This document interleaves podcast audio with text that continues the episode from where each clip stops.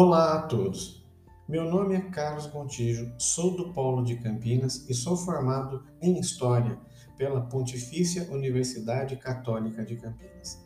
Nessa proposta, eu utilizei a fonte número 18, que trata de uma carta enviada por Nicolau Copérnico ao Papa Paulo III em meados do século XVI.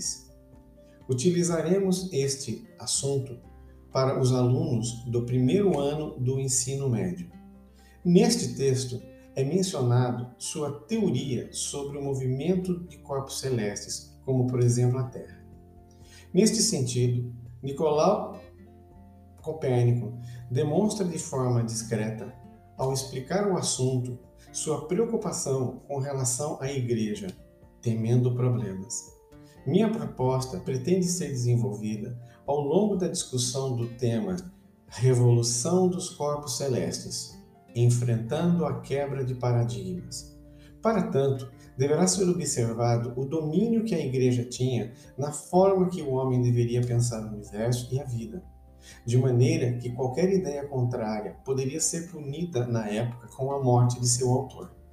A princípio, penso que os alunos já devem ter aprendido conhecimentos prévios sobre a expansão e domínio cultural da Igreja na Europa ao longo da Idade Média, a mudança de paradigma que surge com o Iluminismo, onde ocorre a mudança de conceito do teocentrismo para o antropocentrismo, noções básicas sobre a rotação da Terra, os solstícios e equinócios, e dentre outros que fazem parte dos conhecimentos prévios elaborados nesta atividade.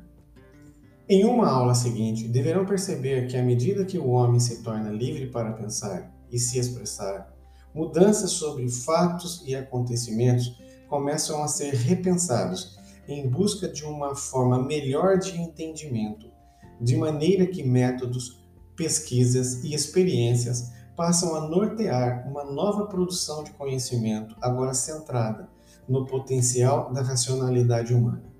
Por fim, termino o relato da atividade dizendo que, a princípio, fiquei preocupado com o desenvolvimento do tema por eu ser da área de humanas.